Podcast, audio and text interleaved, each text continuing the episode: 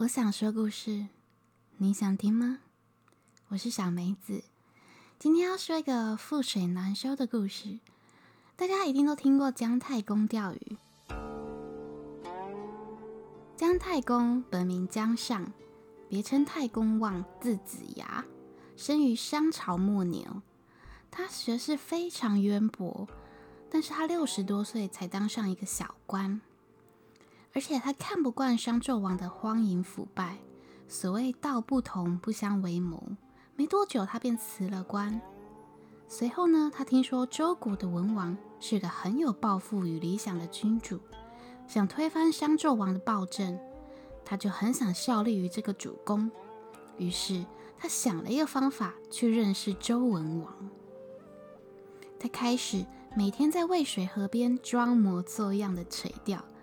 鱼钩是直的，还离水面三尺高，嘴里呢念念有词的说着：“江上钓鱼，愿者上钩。”姜太公这样钓鱼，倒也没什么错，但问题就在于，他整日都在河边，除了钓鱼，再也没别的作为。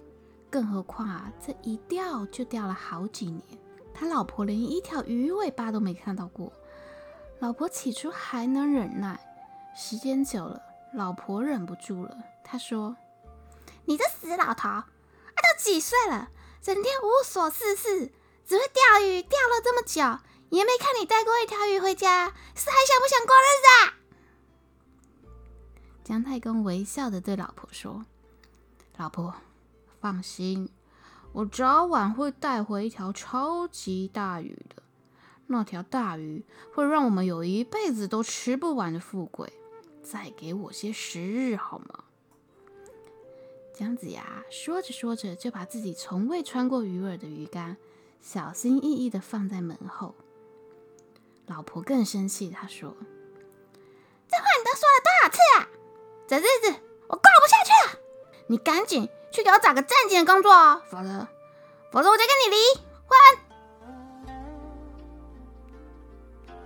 姜太公一脸委屈地说：“啊，我亲爱的老婆大人，相信我这样钓鱼是有目的的，未来真的会让你享福的。不要再说了，只会空口说白话。如果你还坚持要去钓鱼，我们离婚。”看他如此坚定，姜太公啊无奈地写下一纸休书，就这样离了婚。老婆走之后。姜太公虽然很难过，但他还是一样，每天天没亮就坐在渭水边空竿钓鱼。终于有一天，周文王来到渭水河边打猎，姜太公眼睛一亮，他等的大鱼终于来了。他佯装镇定，表现出一副不屑一顾的样子。周文王对他这副怪模怪样的钓鱼很是好奇，便上前询问。老先生，这钩子是织的，能钓上什么鱼呢？姜太公便以钓鱼做比喻，深入浅出地谈了自己对治国用人的看法。周文王听了姜太公的见解以后，非常高兴。其实啊，周文王在狩猎前习惯会找个高人卜卦，这次的卦象便说了：所得猎物，非龙非狸，非虎非熊。所得乃是成就霸王之业的辅臣。这次果然在渭河北岸遇到了姜太公，他相信自己已经找到了治国的人才，于是就把姜太公接回国当行政院院长。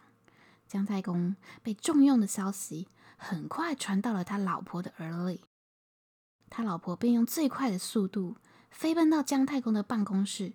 梨花带泪的诉说了自己当年是被小人说死，不是真心要离婚的，求姜太公原谅他的无知，希望可以破镜重圆，重修旧好。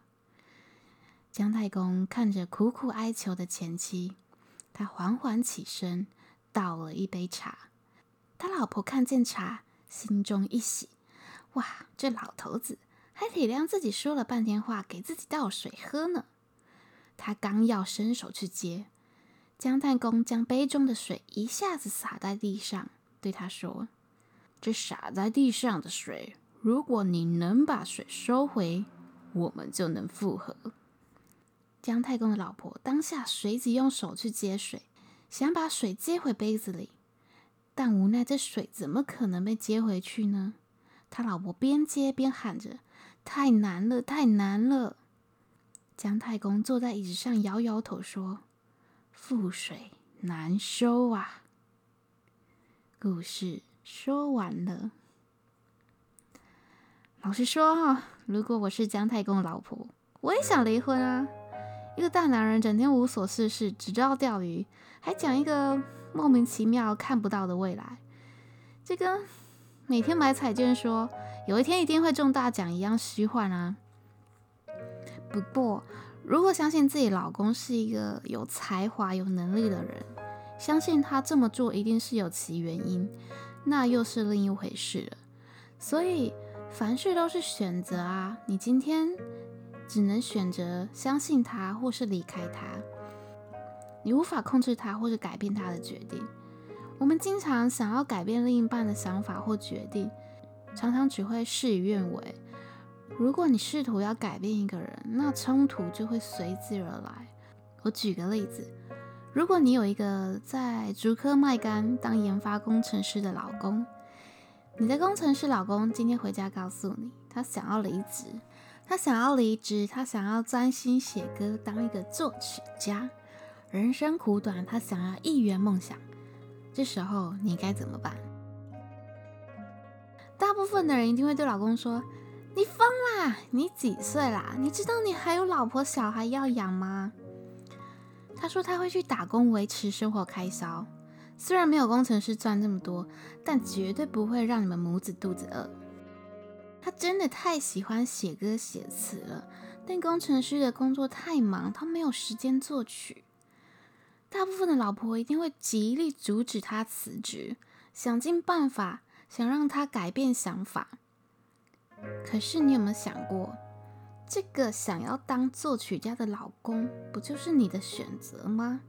为什么你要否定他的想法和他的决定呢？